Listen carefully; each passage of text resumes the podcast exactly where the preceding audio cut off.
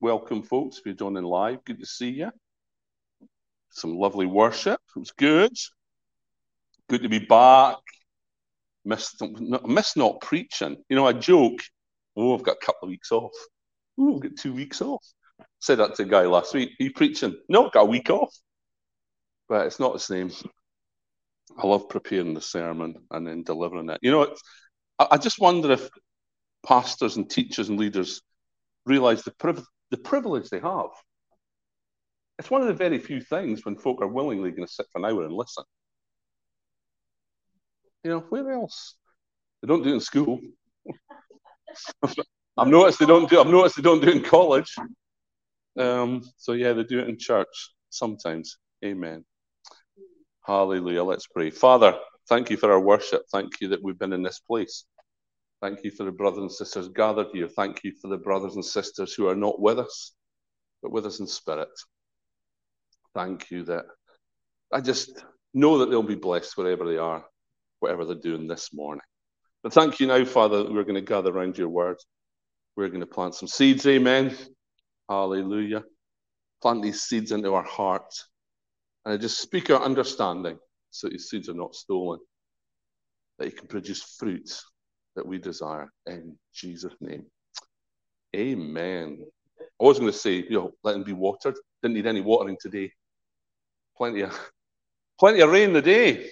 Did anybody see the the um, tra- train platform at Greenock Station? It's like a canal. The water, water was right up to the platform edge. Yeah. Any any excuse for ScotRail not to run trains. Hallelujah. Back to the series, Simply Jesus, week 17. I know I, I, this is going to be a record because I've got, I've got, I mean, I've got John. What is it? Is it 14, 15, and 16? I mean, that's 2024, isn't it? That's 2024 sorted. Yes, so am I. Yeah, only 12. Yeah, 12 chapters to go. We'll get there. Uh, working our way through the Gospel of John. I hadn't planned that. I just planned calling it simply Jesus, but we seem to keep working through John. Uh, not everything. I'm not going verse by verse. I'm not doing Ephesians or Galatians and all that. The other th- great thing about being pastor and teacher is I can just pick what I want to teach. So I, I don't think I'll I'll do that. It's not that I don't understand it or anything. It's just I'll I'll maybe do that again. But teaching what I'm led on, not verse by verse, especially with this aspect or this respect of Jesus coming to end religion. I mean, I am just loving this. It's, it's a really exciting journey for me. Jesus ending religion, removing the need for religion as a way to approach God. I just love that. Because you know what?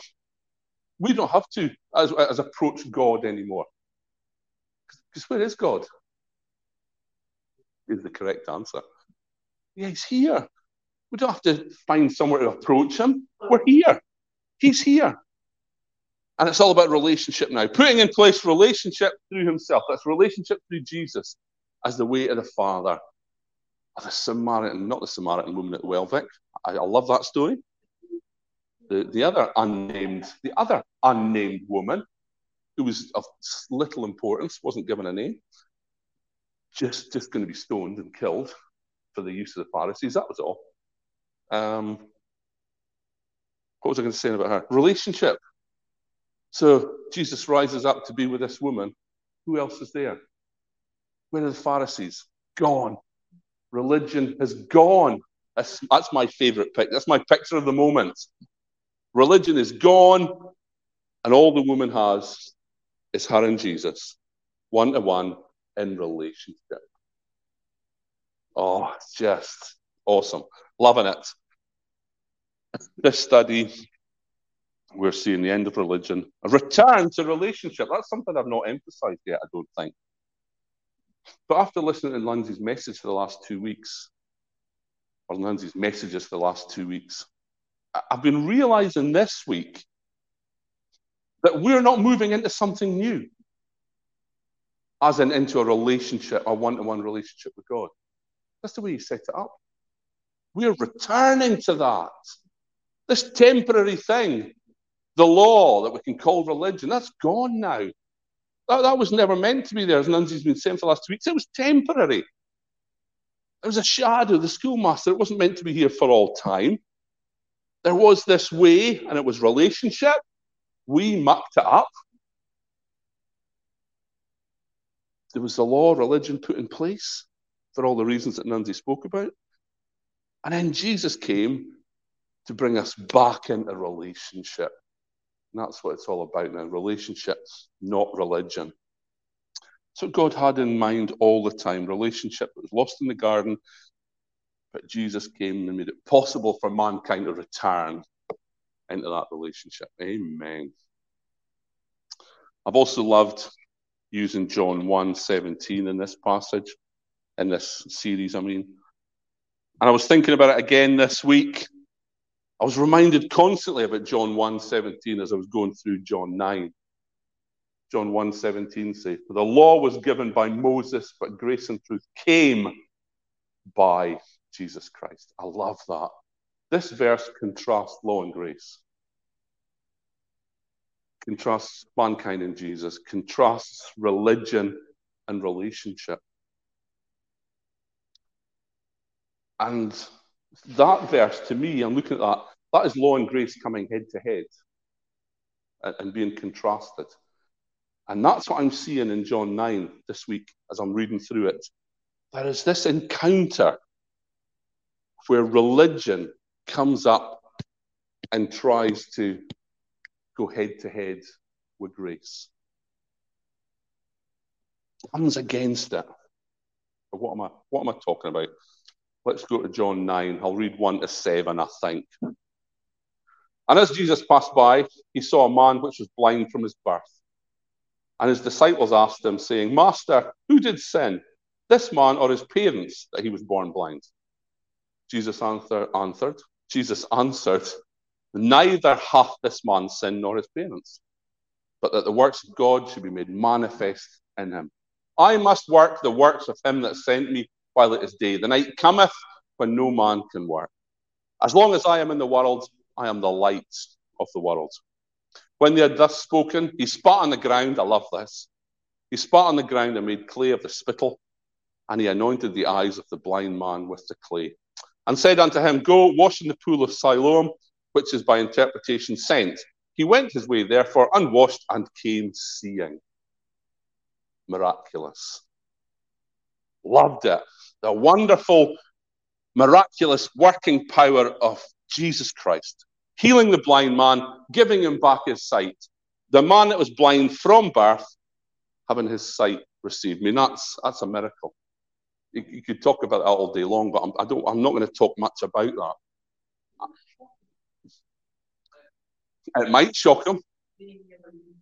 Absolutely. It would be, be marvelous, though, wouldn't it? Wouldn't it be great?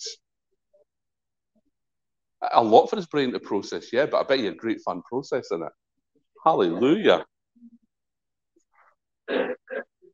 I'm not going to talk about the miracle itself. I'm more interested in the aftermath. I'm more interested in what comes after it. When those of a religious mindset go after the man, go after his parents, go after Jesus, go after grace. Just in the way religion does. This is a count of religion gunning for grace. And this is something that we see today. Religion gunning for grace. I mean, the teachers and the pastors that I see getting bad mouth and complained about and having YouTube videos clipped to make them say things they're not saying. It's always grace teachers. It's never preachers of the law. It's always grace teachers that they go after. Yeah, you, you can preach law and nobody seems to bat an eyelid. But talk about complete forgiveness and righteousness is a gift of grace through faith and no need to work to see the blessings of God. And all hell breaks loose. And that's what we see in John 9. after the miraculous healing of Jesus. That might sound quite strong. The Pharisees? Yeah, all hell breaking loose. Because this is evil. This is of the enemy. This is not of Christ. If anything's not of Christ, it's of the enemy, yeah? It's black and white. Yes or no, true or false. It's of him or not of him. And right away in this account, which is, I don't know if it's sad in a way, but it's enlightening. But the first time Jesus comes up against religion in this account is from the guys who are with him. Comes from the disciples. Whose sin made this man blind? Was it the man himself who sinned to make him blind? Now, logically, physically, you think, well, stupid question. He's been blind from birth. What did he do? Did he do something naughty in the womb? Can? Uh, anyway. Or, or was it his parents? Whose sin caused this blindness? And that was a common religious misconception then. And it's a common religious misconception now that somebody's sin will have caused their sickness. Now, possibly it could have. Possibly it could have. There are things that we can do that are sinful, that can damage our bodies, that can make us sick, but not in every case. Here, these guys just made an assumption. This guy's blind, so whose sin, whose sin caused it? That was a common understanding of the day. And it's a common understanding today. Well, you know, brother, if you just stopped doing this and stopped doing that, God will heal you. I mean, the God will heal you is wrong in the first place, isn't it? God's already healed us. Common misconception then, and it's a common misconception now. Now, yes, yes, I agree that ultimately, if we go right back to the roots of everything, sin is the ultimate cause of all sickness. Yeah?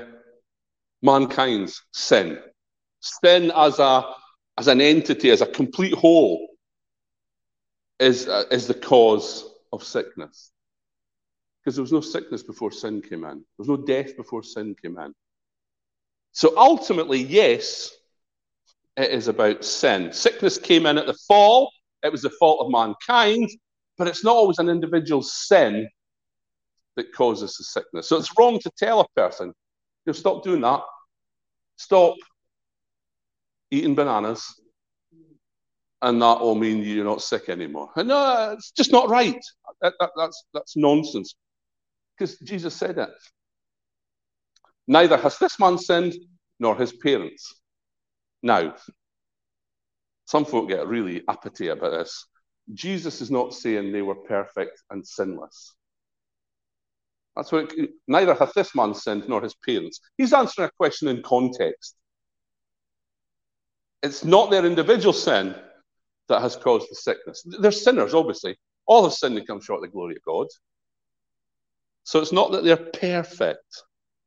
Someone else has caused this sickness. Jesus says it's not the fault of the man, and it's not the fault of his parents, eh, as in their individual sin. And I've heard that interpreted correctly. But then I've heard it interpreted that he was made blind so the glory of God could shine when God healed him. God's not schizophrenic.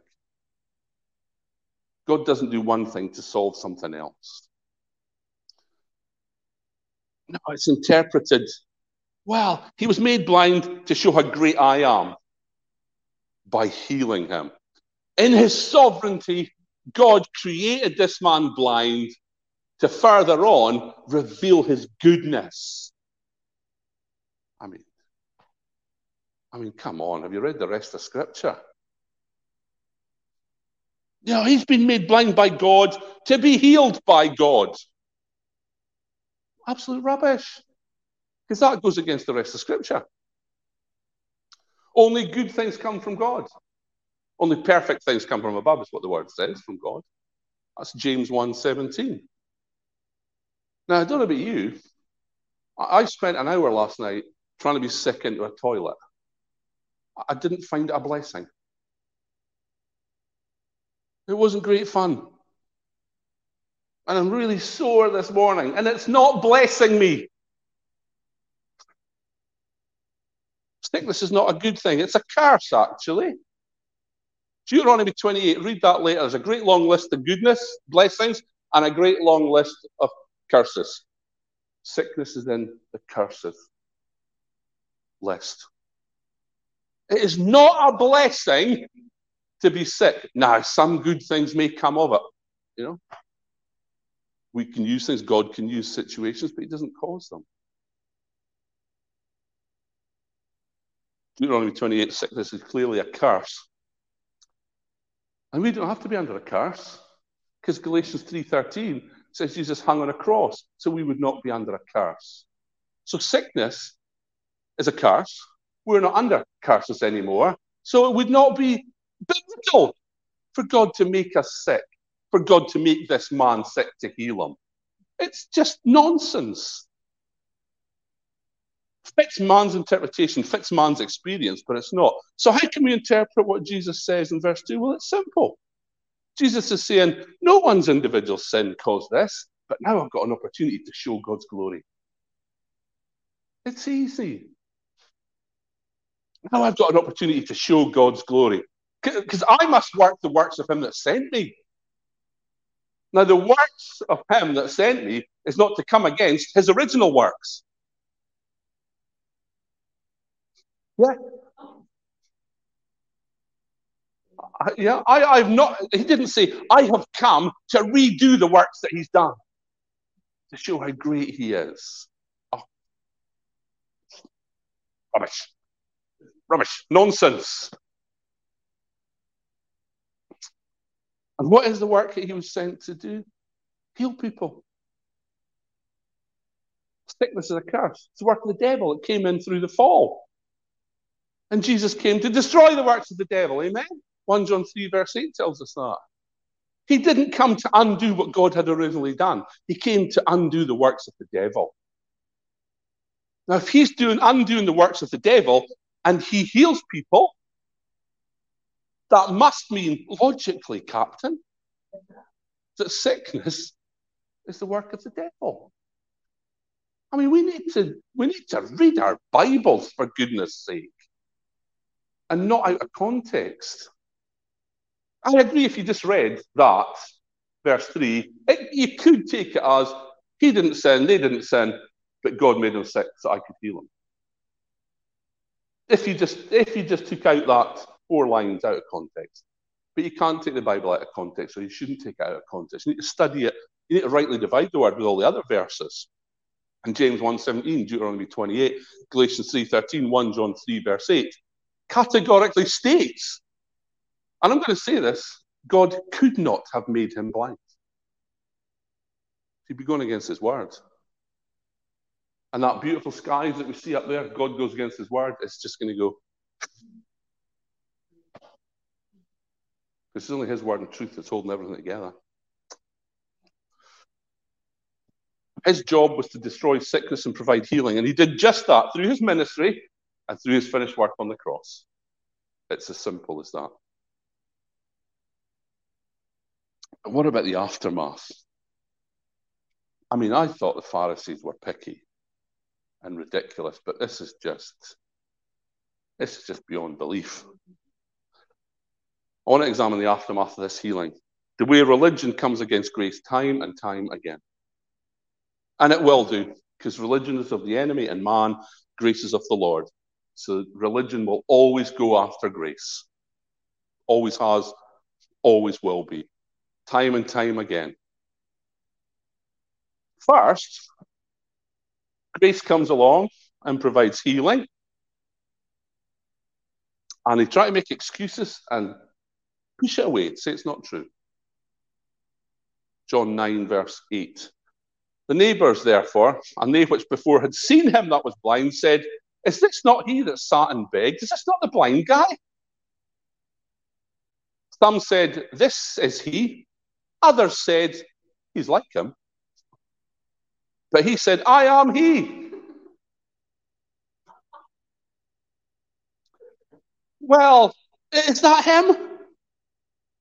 Well, it kind of looks like him. Casting doubts. I mean, some people would have marveled, I imagine. Possibly, like himself, may have been shocked having to process all this new stuff. Good build, Josh.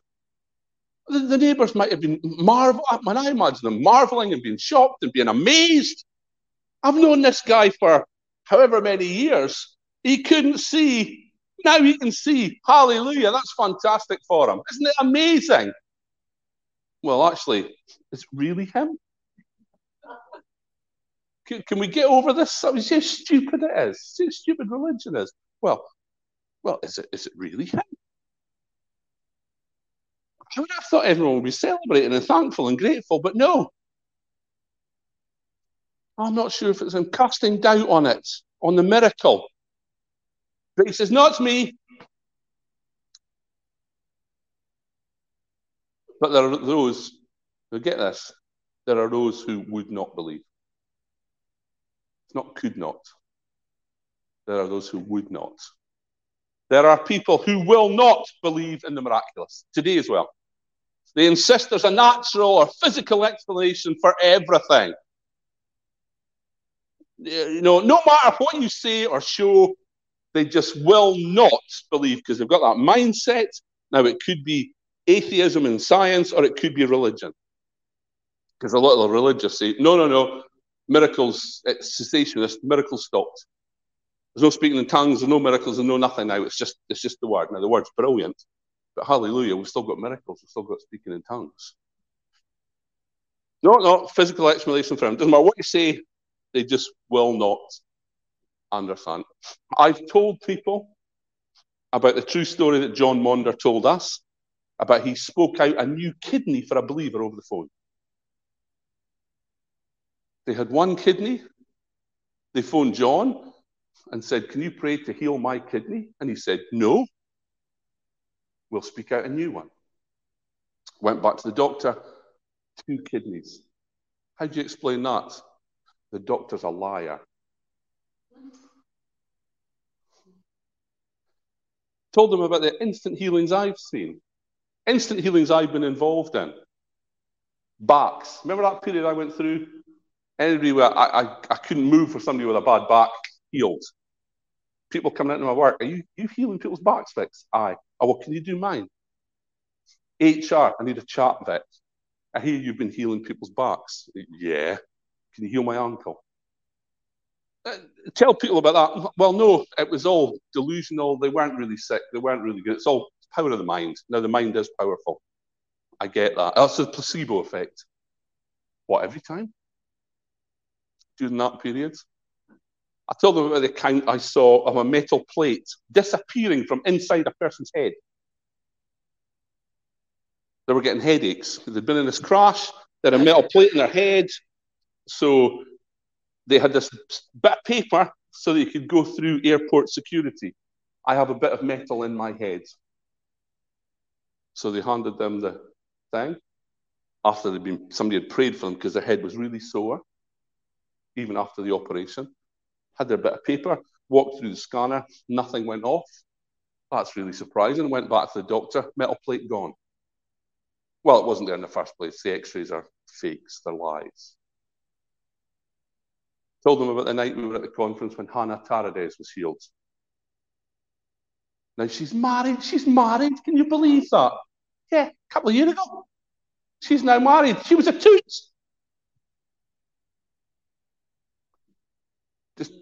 Took her home, taking her home to die. That's not good. But Andrew Wommack and Jesus sorted that. But oh no, oh no, that couldn't have been that. Yeah, you no, you I was there. I was there. I saw it. Oh, just, you're just a liar. Tell people about the video about Audrey and her new heart. You know, the one every time I watch makes me greet. You must have seen that. Andrew Wommack's healing journeys. Something wrong with her heart. Next day, there's nothing wrong with her heart. It's perfect. She's got a new heart. Well, the doctors, doctors probably didn't. Maybe the X-ray was taken from the wrong angle and didn't get. Oh, what a load of rubbish! You keep telling them, but they don't believe. What do we do? I'll tell you what we do. Keep telling them. Keep testifying. Remember, we saw was it three or four weeks ago? Jesus never stopped interacting with the religious, did he? He actually went looking for them. Let's carry on this conversation, boys. We need to, we need to keep doing that. So they're just not satisfied. So what do they do? They go to the Pharisees. Take them to the Pharisees. And we see the religious mindset getting worse, getting involved in this. And again, we see religion really coming against grace. Verse 13, they brought to the Pharisees him that aforetime was blind, and it was a Sabbath. Oh, it was a Sabbath. Of course, it was Jesus. I mean, I love it. Always on the Sabbath. See, Jesus took six days off and worked on the Sabbath. No, no he didn't. He didn't. He didn't. Uh, 13. They brought to the Pharisees him that aforetime was blind. And it was the Sabbath day when Jesus made the clay and opened his eyes. Then again, the Pharisees also asked him how he had received his sight. He said unto them, He put clay upon mine eyes, and I washed, and do see. The Pharisees investigate the issue, investigate the healing. They question the man who'd been healed rather than saying, Hallelujah, Hallelujah. And they pounce upon the fact that Jesus was healing on the Sabbath. You need to heal your eyes. You just brought in your glasses. Hallelujah. Here is Jesus again doing something on the Sabbath and ticking off the Pharisees. I mean, he could have done it on Monday, Tuesday, Wednesday, whenever. They'd have still been ticked off. But it was like any excuse. Oh, it's the Sabbath. You're not allowed to change people's lives on the Sabbath. You're not allowed to bring glory. You're not allowed to bring heaven down and healing on the Sabbath. I mean, you could pull a donkey out of the gutter, but then you couldn't get him to work after that. But so there was all this kind of nonsense about the Sabbath. See, what I've noticed, and it's with the Pharisees, and it's true today, anything outside the bounds set by the religious gets them annoyed and angry. And you know what I see? Religious people get angry. And quite easily. Clapping, raising your hands in worship. Not in our church. Terrible thing to do. Wearing jeans. Wearing jeans to go to church. I mean, even worse. Wearing jeans to preach.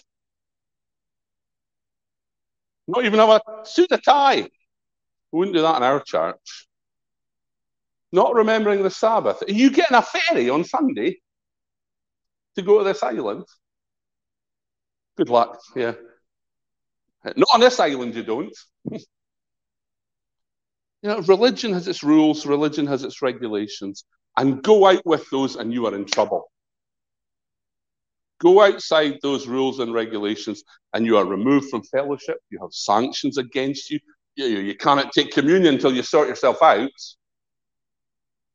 I should, I should probably just need to take communion again then. And you aren't allowed it. Yeah, I know churches where people are not allowed to take communion because they're still in sin.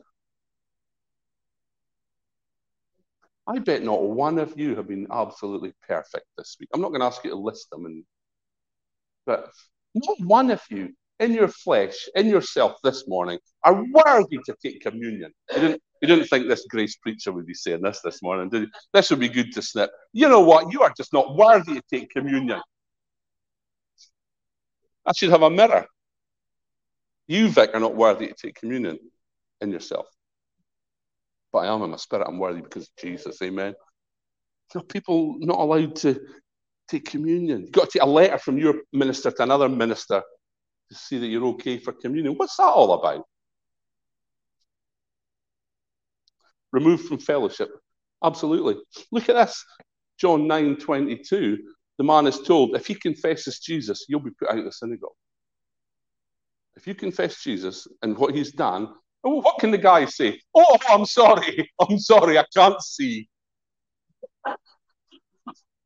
I was, you know what? You know what? I just made a oops bump. Oh, you know, what's he? What, what is he supposed to do?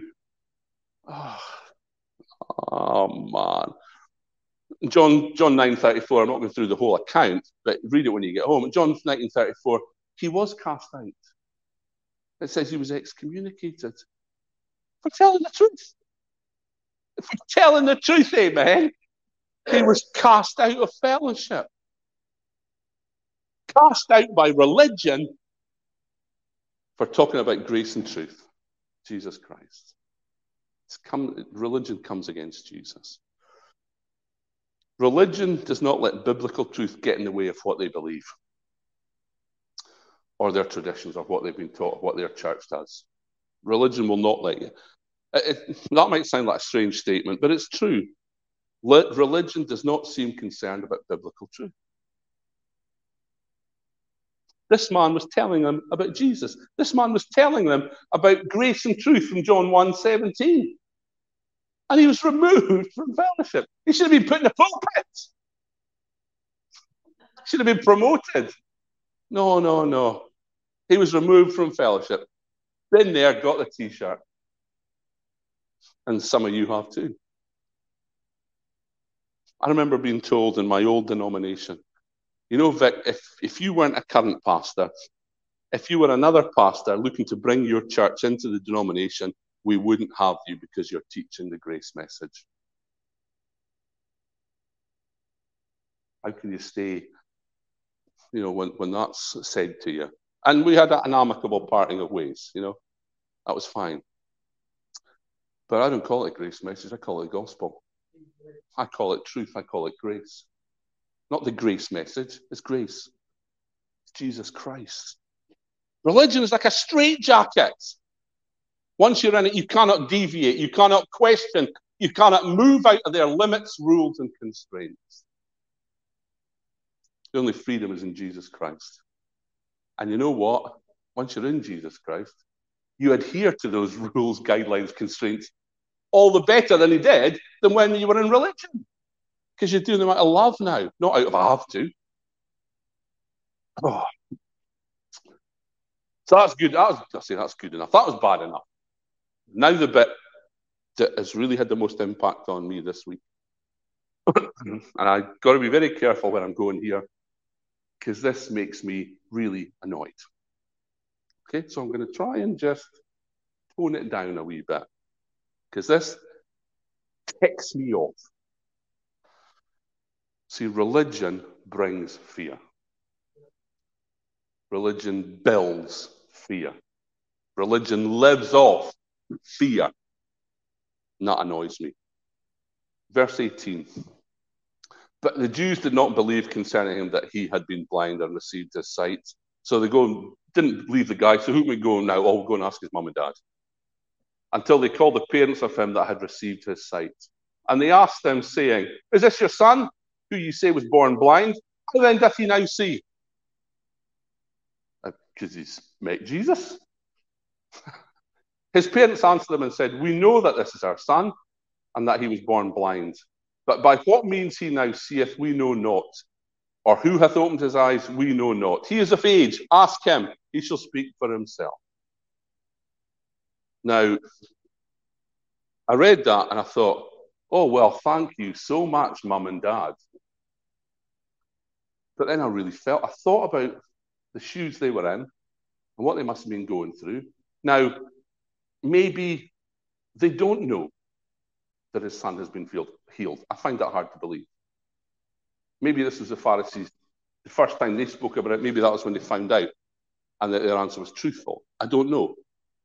But I think they might have known before this that the boy was healed. Uh, but never, I think so. So I really feel for the parents because they were put under pressure, they were questioned about the events, they were asked three questions I'll take it out of good old King James, put it into English. Is this your son? Was he born blind? How did he receive his sight? And they answered the first two questions and they answered them truthfully. Yes, this is our son. Yes, he was blind from birth. But as to the third question, his encounter with grace and truth, which is what it was, the third question, they say, well, we don't know. He's old enough. My mum would say he's old enough and ugly enough. I don't know where that phrase comes from. You're old enough and ugly enough, do it yourself. He's old enough. Ask himself. Ask him. What are they saying? Don't ask us. Don't involve us. We're going to keep out of this. They, they cop out of that final question. Even though he is their son, why don't they get involved? I'll tell you why. Because they're afraid of the Pharisees. Oh, how can you say that, Vic? Because it says in the Bible. Where does it say it? Thank you. I meant to read 22. I meant to read the 23. These words spake his parents because they feared the Jews. For the Jews had agreed already. See that? Before the evidence. Before they before they'd got all the facts, before they'd looked into everything, for the Jews had agreed already that if any man did confess that he was Christ, he should be put out of the synagogue. Before they've looked at the evidence, before they've finished their investigations, before they've looked into everything, yeah, if you're preaching grace, you're out. Doesn't matter anything else you're doing. If you're preaching grace, you wouldn't be here. You're out. They were in fear of the Pharisees. They were in fear of religion and those of a religious mindset. And that is a damning condemnation of religion. Being in fear of it. That's not of God.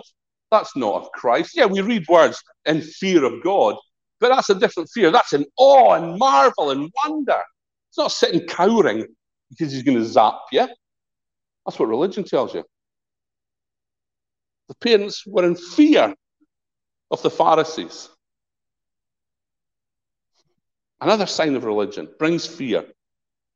And I see this today. Uh, it's horrible. I was sitting meditating on this, and I sat, closed my eyes, and I saw the faces of believers that I know have been in fear of religion and are in fear of religion.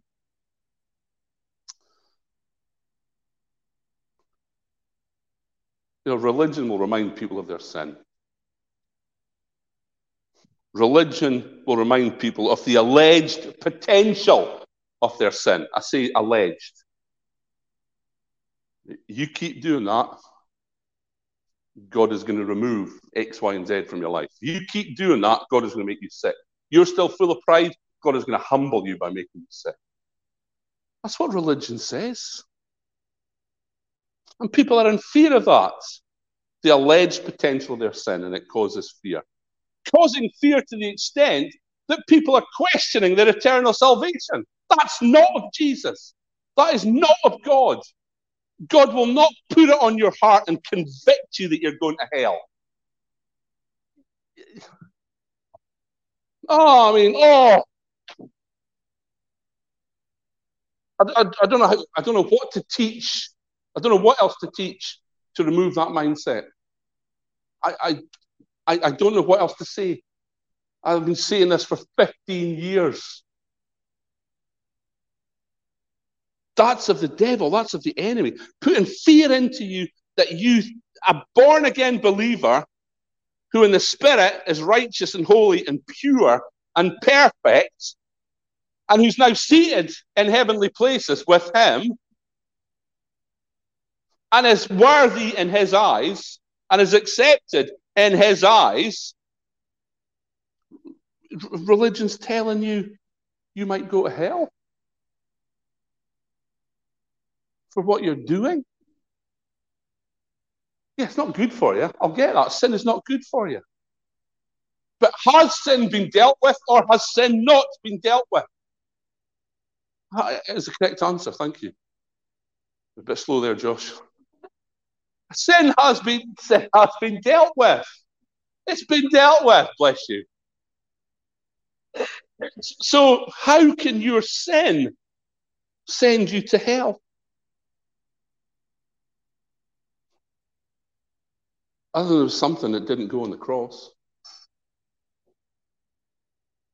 Do we believe that little three letter word that we see all over the place in the Bible? A L L. All. Sin. All time. Once. Read Hebrews 10. Oh, your sin cannot send you to hell. Like keep doing it. God forbid. It's not good for you here. Not good for your family. Not good for your friends. Not good for your colleagues. Not good for anybody. But will it send you to hell? No.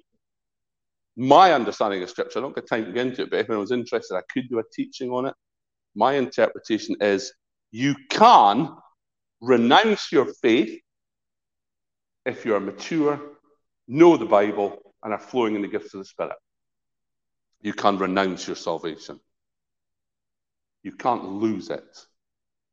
But who in there, who, if they're a mature Christian, know all the words, and are flowing in the gifts of the Spirit, who's going to renounce it?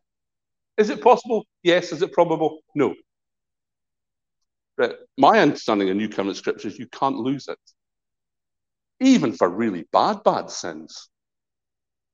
You know, if someone is going to go to hell for a bad sin, I'm not going to name them because then folk will say, You're speaking about me. But we all know what the really bad sins are. I'm probably quite safe. Will, will I safely? I'm uh, no. Any, poss- any possible murderers in, in here? Maybe. I'll not. I'll not go there. We know all the big bad sins, don't we? Yeah. If you're going to go to hell for that, you're going to go to hell for stealing somebody's milk at work.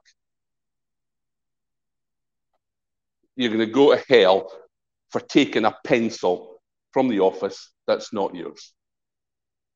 You're going to go to hell for that wee snidey remark that you make to somebody, sarcasm. You are, Carol. There's, there's someone else you can snip. Yeah, you're going to go. This is not a grace. Is he a grace preacher? You're not worthy. You're going to hell. Because you see, a sin is a sin is a sin. God doesn't look on different sins as some are really bad and some are not so bad. A sin is falling short of the glory of God. Stealing somebody's milk from work is falling short of the glory of God. Eating somebody's piece is falling short of the glory of God. You're right, Zan. It's all things I, it's all things I've done. They won't, they won't notice a wee, a wee drop of milk. Oh, oh, Judge's got millions of pencils. I'll just take that pencil. Stealing, sinful. You're going to hell, Vic. I don't have to. Because see that pencil? It was on Jesus on the cross. Along with my murderous thoughts. And sorry, I'm looking at Zan on that one. I didn't mean to you know, it's, it's I didn't mean, I didn't want to go down this road. I don't think, but a sin is a sin is a sin. All sin has been dealt with. So, and I, I say this carefully, you know, it's like I don't care what you're doing today. In terms of what God sees and eternity and right standing with Him. I don't care what you're doing today because that doesn't affect that. I care as a fellow human being and a pastor if you're doing sinful things. They're not good for you. Not good for us as a fellowship. Not good for your family. Who's that boy? Is it Bob Newhart? If you're in sin, I'll give you some advice. Stop it. no, I won't. You know what? I'll preach righteousness. I'll preach grace. I'll wait to righteousness and sin not, is what the word says. I'm completely lost in my notes now. I don't know where I'd stopped and went on that rant. What, what was going on before I talking about the parents?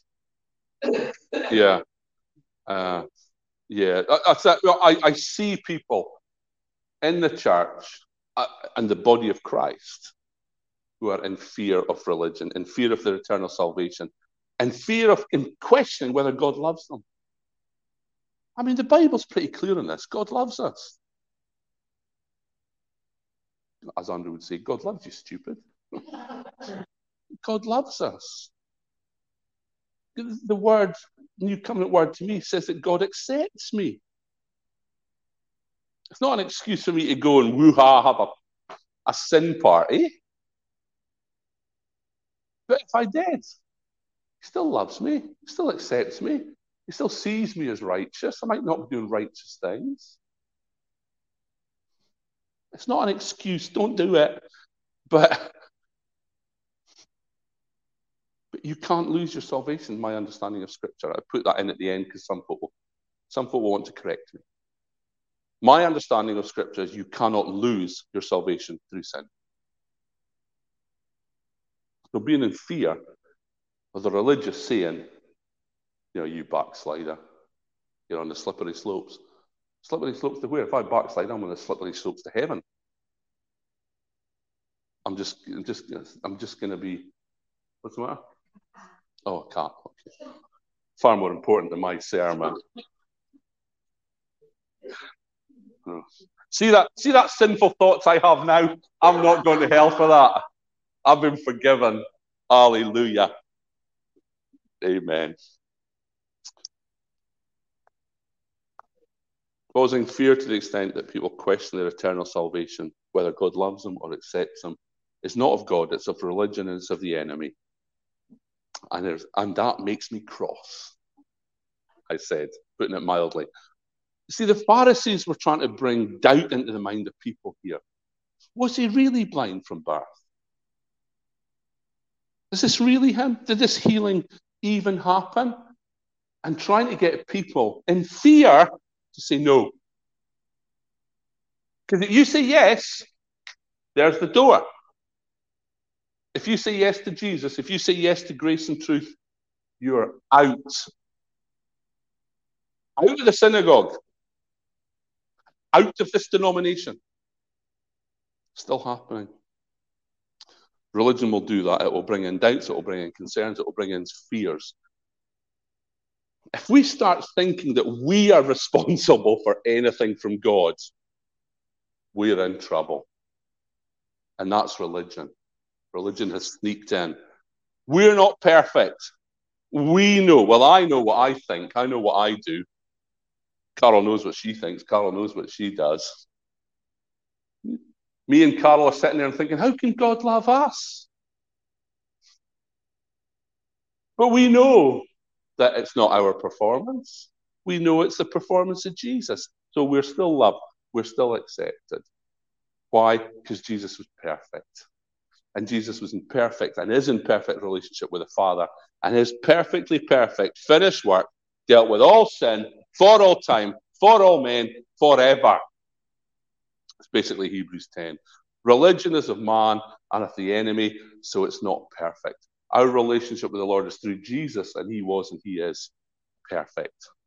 I'm going to finish with a new one for this series 1 John 4 18.